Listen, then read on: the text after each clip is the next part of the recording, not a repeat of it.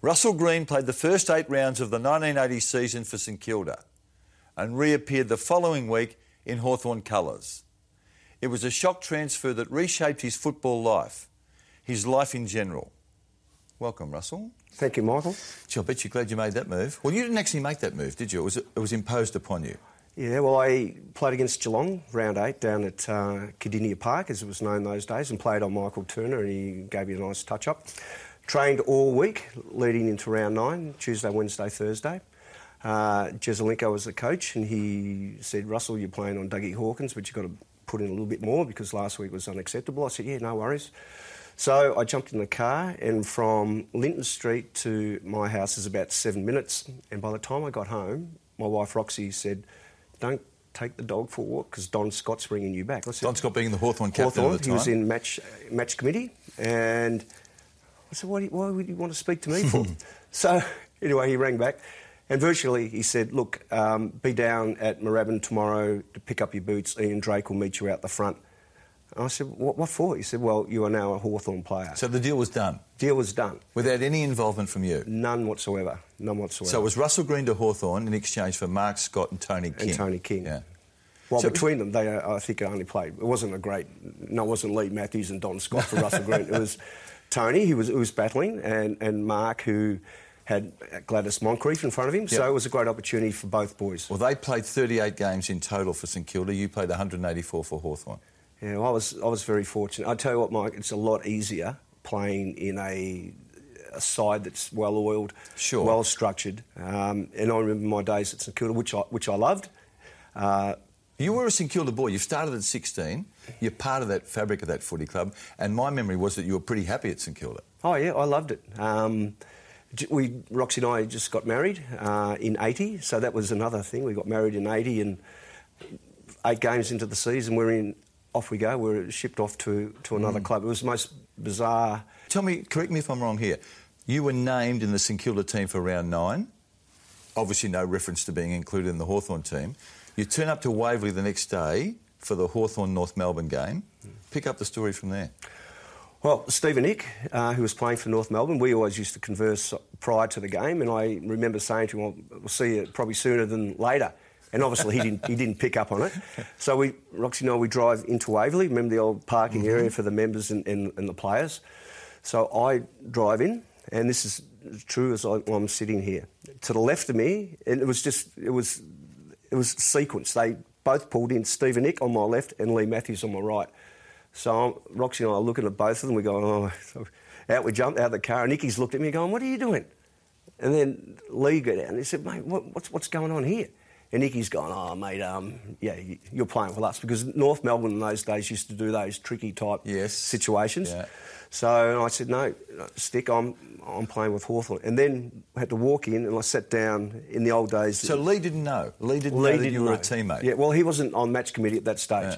Scotty was. Scotty was the captain. Yeah, so Scotty was the captain, and it was the most bizarre feeling.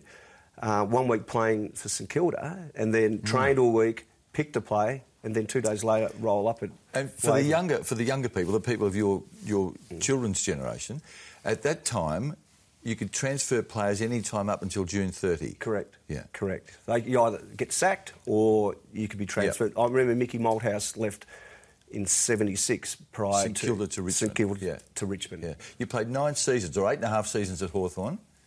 played in uh, six grand finals, three premierships. Yeah, look, I was, I've experienced the highs and lows. At St Kilda, I played in Wooden Spoons, and that team was vir- virtually su- survival of the fittest. I mean, you try. Opposed on to, or off the ground, mate? Oh, it was pretty yeah, tough no, off the ground at St Kilda, wasn't yeah, it? So, yeah, at times. Um, but at St Kilda, it, you virtually were playing to secure your spot, whereas at Hawthorn it was conducive to be really team orientated. I remember when we used to play Hawthorn at Moorabbin, and just the camaraderie mm. and the mm. respect and what they, you know, a bloke would kick a goal and the four or five blokes would run from the back line, pat him on the head, say, mate, fantastic. So that was, and the thing, we played North Melbourne that very first game, as I mentioned before, and we were five or six goals down, kicking into a, a howling wind, kicking towards the Dandenong end. A young boy called Chris Mew came on mm-hmm. um, off the interchange, and he had 14 kicks in that last quarter. and we got done by five points. We got done by five points. How'd you go?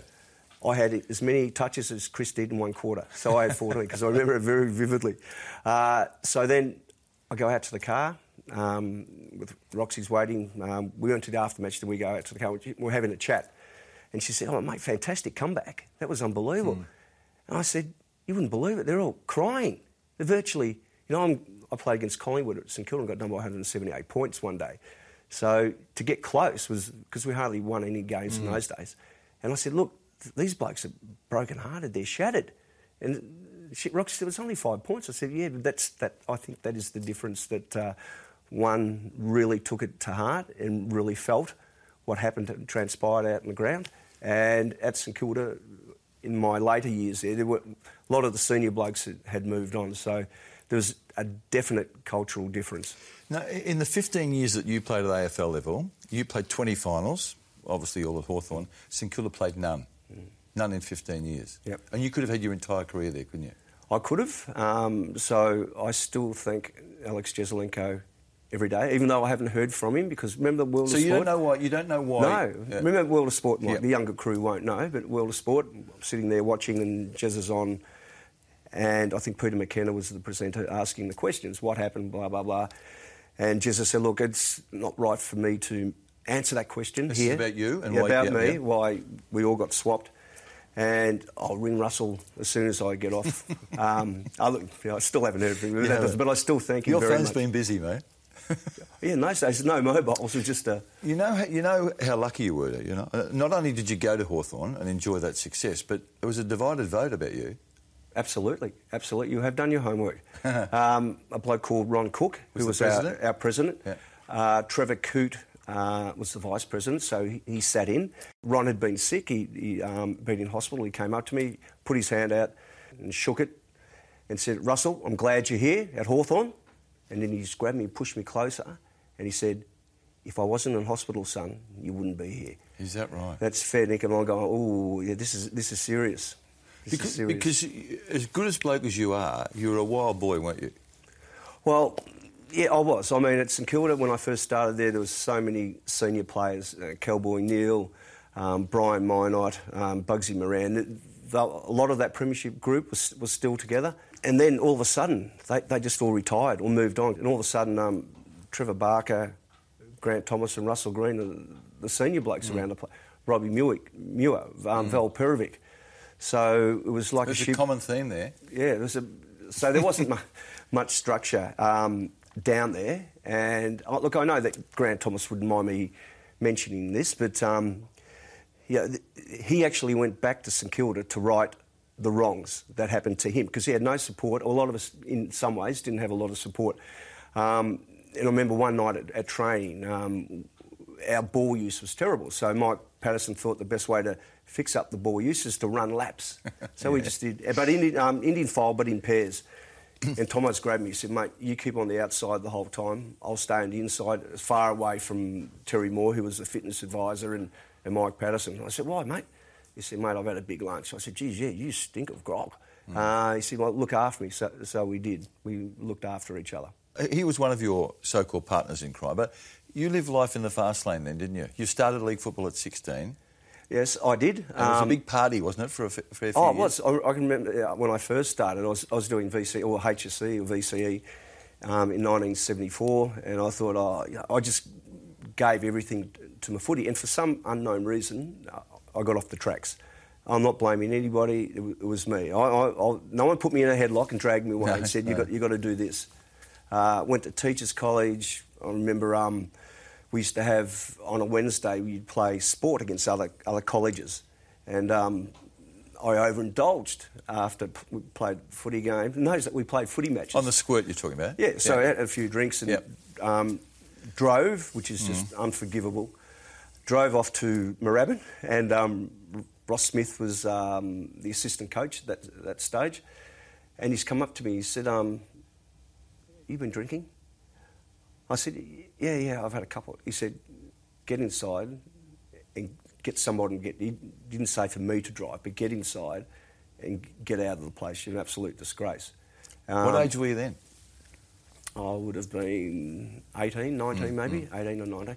But the, the funny thing Mike, is that um, I played on the Saturday. I was picked. I mean, you can imagine doing that at or any league club now. Yeah. I mean, you, you, the playing group, the, the senior players would just banish you for six months.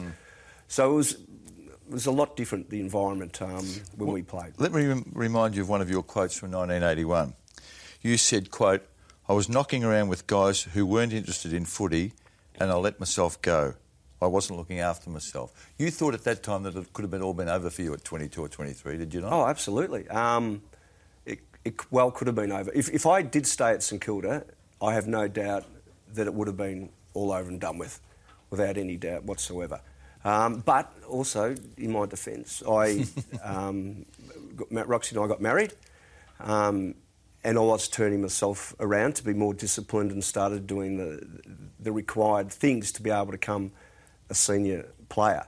But what really opened my eyes is when we went to Hawthorn that just the, the calibre of player and the way they train, the way they prepared themselves. Uh, look, I know they do it brilliantly today, but these these boys, when I was play, playing with back then, were just everything they lived for, apart from their families, which is number one priority, was to be successful. And I used to look at Matthews and Scott and Knights and Tuck, these blokes, and I go, mate, you didn't say that to them, but you're, you're premiership players. And that's, as soon as I got there virtually, that just burned in me. I just, I just wanted to experience what they did. And I was going to do everything in my power, make certain sacrifices, uh, lift up my work rate, do anything that, that was possible uh, to become a premiership player. When did you... You swore off the grog, didn't you? Yes, absolutely. When? Uh, it was New Year's Eve down at Phillip Island, so coming into 1983. I just wanted to give myself every opportunity uh, to be successful because I knew we were building. Dermot had come on board, um, Langford, Loveridge, um, and, I could see that something special was. Mewey was killing them at centre half back. When you talked about that and the Hawthorn of that time, and we now look back on this great club, and it is a great club, highly successful, but early 80s, a bit of a struggle. John Kennedy wasn't all that happy about the way things were unfolding, was he? correct weight. In 19, I think it was 81, Yabby's first year, first full year, 1981. Um, believe it or not, Hawthorn were going to go on strike. The players were going to go on strike. Over what? I think it was pay, wages. Um, I I hardly got anything anyway, so it didn't worry me, but I got caught up and we went up to the players' room. And Big Kanga, he's got the most amazing voice. And he just popped his head in, didn't come in. G'day, fellas. We looked around. Scotty was holding court. We looked around. You know what? You used to be really respected in this competition. Now you're just all good blokes. Good Is afternoon. right? Really? And just walked out. So what he was saying, you blokes are putting Mm. personal gains in front of what he did Yeah. for his jumper. So the message got immediate traction? Oh, absolutely, yeah. Look, I, I, don't- I wasn't involved in the negotiations or anything like that, but I know that um, things started to roll a lot smoother after that. And that, that's just, look, time plays with your mind and Mm. stuff like that, but he certainly, um, he's, he's, Matthews is 300 and Tucky's 250th out at, um, The Whitten Oval? at the Whitten Yep. Oval. We're kicking against the wind. It's about 10 goals. 10 goal breeze. You know how it blows then. Mm. And Yabby was our coach, and uh, he said, Boys, um, I want to address you this, uh, this afternoon. I've got Kanga. Out of my 300 plus games, only two or three speeches that stick in my mind. And he got up, This is John, yeah. John Kennedy, and what he spoke about, it wasn't a lot. It was just basic hard stuff, and the back of my he- hairs and the back of my mm. neck were just standing. I'm looking at all the blokes over there, salivating, all set to go. so we were kicking against a huge. We're eight goals to two up at, at quarter time, Going against the going wind, against yeah. the breeze, and I- and and I know why Hawthorn is the way it is. I know there's been plenty of people before Kanga who have left their legacy, but his legacy is just, I mean, he's just re- revered. But isn't it amazing? Not one element of strategy in that, just making you blokes want to play for the jump. Absolutely. Six grand finals, mate. Do you ever reflect on that? I mean, you, you've got a lot of friends still at St Kilda, never even played finals. You've played six grand finals. Yeah, I, I remember um, when we won it in '83, because I'd been off the grog the whole year, and, and when we actually won and went back to the Linda Crescent Social Club, when you think about it now, just that little area, and um, I could only have one or two beers. Yeah. Um, I was just so emotionally drained because you know the build up. I've never experienced it before. The build up was enormous. um, were playing a side who hasn't won one for a long time. I knew they were g- going to be like the crowd favourites and so forth. Uh, I, I just still today just um, think how lucky I have been. I've experienced the extreme lows and I've experienced the extreme highs, and um, it's just it's it's hard to explain what it is. And I'm sure anyone who plays in any level of footy feels exactly the same. But I wanted to become a regular at a really really good side. I wanted the respect of my peers. And I wanted to become a premiership player. 1984, Russell, you're playing in a team that includes the names of Matthews, Tuck, Brereton, Domenico, Ayres, Wallace, among others. You win the best and fairest. You lose the grand final, but win the best and fairest. That's, That is a huge achievement, isn't it? Oh, look, I was um, extremely, and once again, I still pinch myself because you've just mentioned a few of those players. You know, Chris Mew wasn't in that group. That um, very fortunate, but everything was geared to. I remember we, we had a lady called Karen Inge. She was our Yes, dietitian. dietitian, She's a yep, fantastic yep. lady, and we would go to restaurants. Um, and if I didn't know how it was cooked, I wouldn't eat. And Roxy used to go nuts at me. Said, "You, you just can't sit there and uh, eat the bread and stuff. You got, but I, that's how fanatical I was. I wouldn't touch anything unless I knew 100%. I knew what was going into my body. When we come back, Russell, I want to take you back to a very awkward time in your life. Your role in the infamous incident involving Dermot Brereton and Danny Frawley.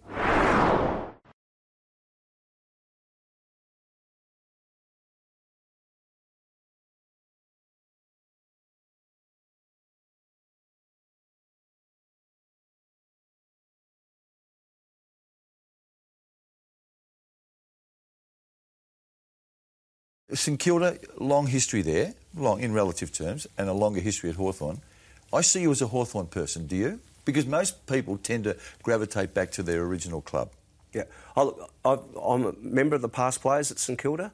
I did a lot of uh, growing up at stages and other stages not too good. Um, at my time there, um, I'm a past player.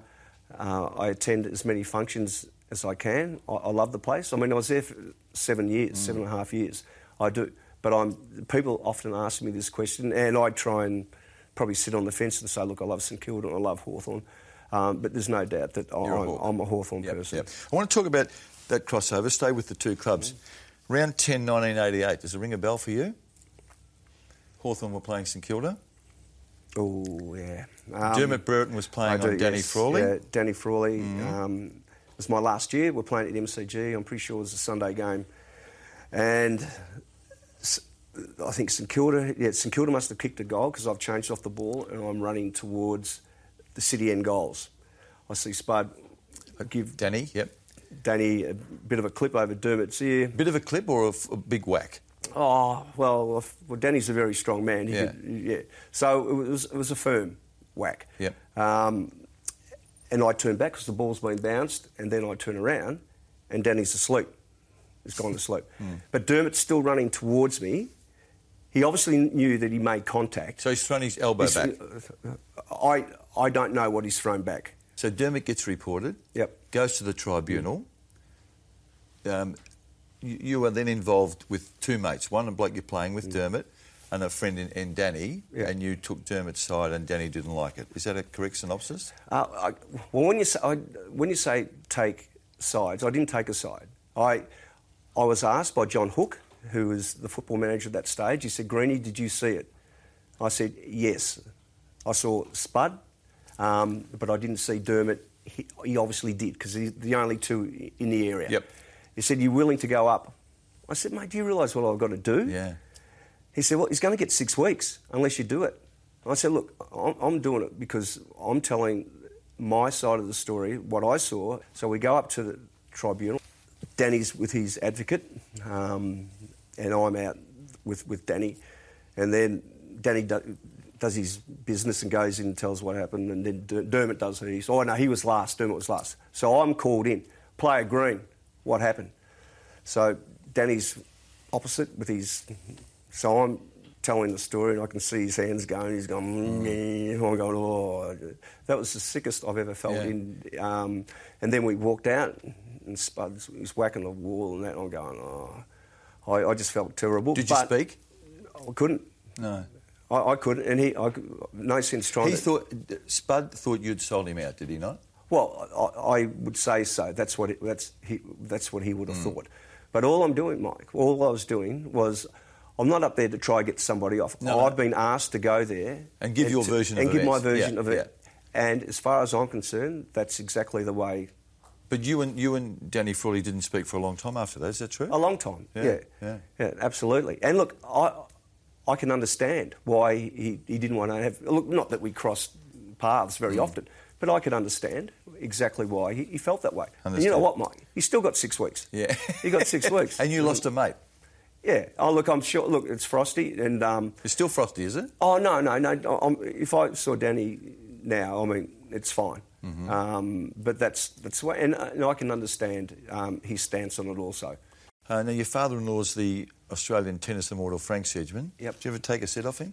Actually, have you ever stood over the other side of the net from him? Yes, we have. Yeah. Yeah, yeah, all of us have. I mean, he's a fantastic. I remember prior to the '83 Grand Final, I went around to his to his house, which is just around the corner.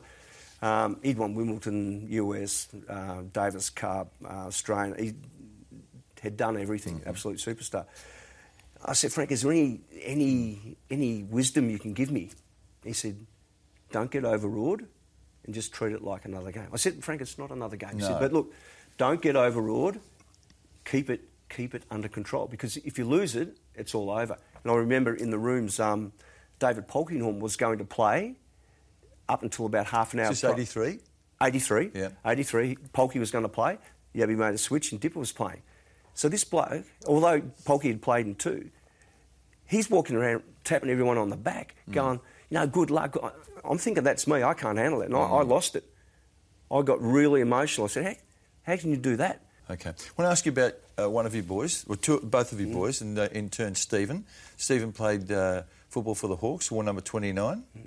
Mm. Um, it se- I was working with you at the time on, on Fox Footy's league teams.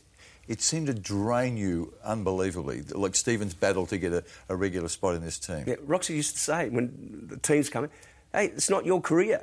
Get, get over it. Yeah. But I, all the things that I used to feel, like getting dropped, left out, um, not in consideration, all those type of things, I used to go through that those symptoms myself. And Roxy just said, look, it's his career. Let him do what he has to do. But And is, isn't it more painful for a father with his son than it was for the father himself? Oh, absolutely, absolutely. Because you just know how hard it is to to gain a foothold and get into the side. And I know exactly how hard he worked because he gave everything Mm. to his footy, absolutely everything, absolutely 100%. Well, did he play 40 odd games? He played 42 games. 42 games. What about your other boy, Brent? Brent, um, in a, a family photo in the Age, I think 2015, announced that he was gay, or announced to the to the world that he was gay. Yeah. How did you deal with that? Um, he's a beautiful young man. Um, he just finished VCE, and we went out. Roxy and I went out for lunch with, with Brent, and then I went back to work, and they ended up. So at- go back before that. Did he say, "Dad, no, Mum and no, Dad, no, no, talk-" no, I, I knew there was mood swings, and they were huge. And in retrospect, I would have said, Brent, you know, are you all right? I would have done that initially, uh, anyway, but I should have probed a little bit more. Mm. Should have got, mate, you know, what, what's really upsetting you? Um, and I don't know whether we, you would have said, no, brush it off or whatever. Um, but there were distinct and heavy mood swings. Just getting, we, he finished his VCE. He ended up back at his um, godmother's place, Margie's place, and he'd had a couple. And he's come up to me. He said, "Dad, is there anything you want to ask me?" and I said, no, "Is there anything you want to tell me?" and uh, he said, oh, "We'll talk later." So the following morning, I got went up to his room, and I said, "Look, um, Brent, all you wanted to tell me was that you were gay." And I started crying. And he said, Dad, that's why I, I didn't want to bring this out because I, I don't want to upset you or mum. I said, mate, I, I don't care what your preference is. What I'm really hurt about is that I couldn't help you in those, and it was a period of time. He, he came out out to Angie, our daughter, three years prior. So she knew She three, knew for three years. Three years And didn't share it with either you or No, well, she or the, she swore or, that she or. Roxy. Yeah. so I really respect her for that. So um, yeah, it was. He's a beautiful young man. He's highly No, I mean, intelligent. uh, of course he is. I mean, this is funny. You and I talk. I mean, I'm. T- it's it's foreign territory for me, so I don't understand. You do now because you're living in a family. Oh, absolutely. Yeah. And you know what, Mike? Um, the other thing that really cut me deep, when I was a young, now you, you, you're, we're, we're the same vintage. We would have done. On the football field, it was brutal what we used Mm. to say to blokes. Um, at school, I know that I used to say terrible things, homophobic things, and the suicide rate of people who are LGBTIQ is 50% higher Mm. than the heterosexuals. So I, I could be well responsible for making someone do something completely, you know, at worst, take their life or make, make them feel really, really uncomfortable. So, so when when Brent told you and it settled in, and did you actually reflect on what you might have done and said all those years before? Absolutely. Yeah. It still haunts me today. Yeah. Some of the things I've said to people, um, but in, jokes and you Yeah, know, just so. You know, there's a group of 100 people in this room. There's, you know, there's 10%, there's Mm. 10 people who are, who are in that spectrum. And we've just got to be so, so make people feel inclusive. Don't corny jokes and stuff Yeah, like yeah. that. Make people feel. But you and I grew up in an, in an era when inadvertently, I think in fairness to us, there was never any malice intended in that, but the, the things that we would say Yeah. about... But it doesn't matter if there's no malice. I know, no, I know matter. that. I know that now, but I'm thinking the things that we would have Yeah, said well, was- and laughed at. I remember the people, that, the jokes at Glenn James's expense because he was Indigenous. Mm. Yeah. You know, and he would laugh, but I mean, um, it was a painful laugh for him, wasn't it? Oh, absolutely. I mean, you can imagine, you know, he's just sucking up and trying being and being unaffected by it, but it must just cut so deeply. yeah. Absolutely, so deep. And now the family's totally involved. I love that photo of you, the Greene family in the paper. Angie's involved in the Step Up movement. Yeah, yeah, she's got a company called Stand Up Events. Stand Up Uh, Events, yeah, yeah. and that's um, she, her event is on the 22nd of um, of May. It's Mm-hmm. called Move in May. Are you active in that? Absolutely, I'm an Yep. ambassador. Yep. Um, Molly Meldrum, Trent Cotchin, um, Brendan Goddard, there's, there's- and actresses. Juddy's actors- involved in that? Juddy, yeah. There's, um, I think there's about 30, 30 odd ambassadors. Getting back to our, our sport, footy. Um, I have a, a, a kid at school. I, I, I work at um, a school in Cranbourne. Name, name the school. It's, Marnebek. It's, a special needs school, yeah, isn't it? special Yeah. needs school and Yeah. fantastic school. Staff are brilliant, but we have some kids who like have certain problems at at, time, at times. Most of the time, fantastic. And there's this young young boy who's fanatical, fanatical St Kilda. Mm. So I did something just recently um, with Matt Finnis at, at Moorabbin, and um, this young boy was having a couple of issues. So I went around to Rui, Joey, the whole lot of them, um, Maverick Weller, who are all, all the leadership group, and they all sent him a, a message. And I took it the following day. I said, "Hey, have a look at this, mate." Bang, and he, he started crying. And um, we, as past footballers and present day footballers, have got so much to give to these these kids and to try and eradicate this homophobia in, in, in footy, in society. So it's such a strong tool. Well played, Greenie. You're entitled to be extremely proud of what you've done on the field and more recently off the field. Good to see you, mate. Thanks, Mike. Cheers, mate. Thank you.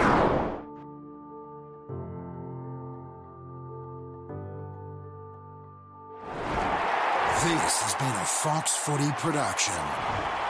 Part of the Fox Sports Network.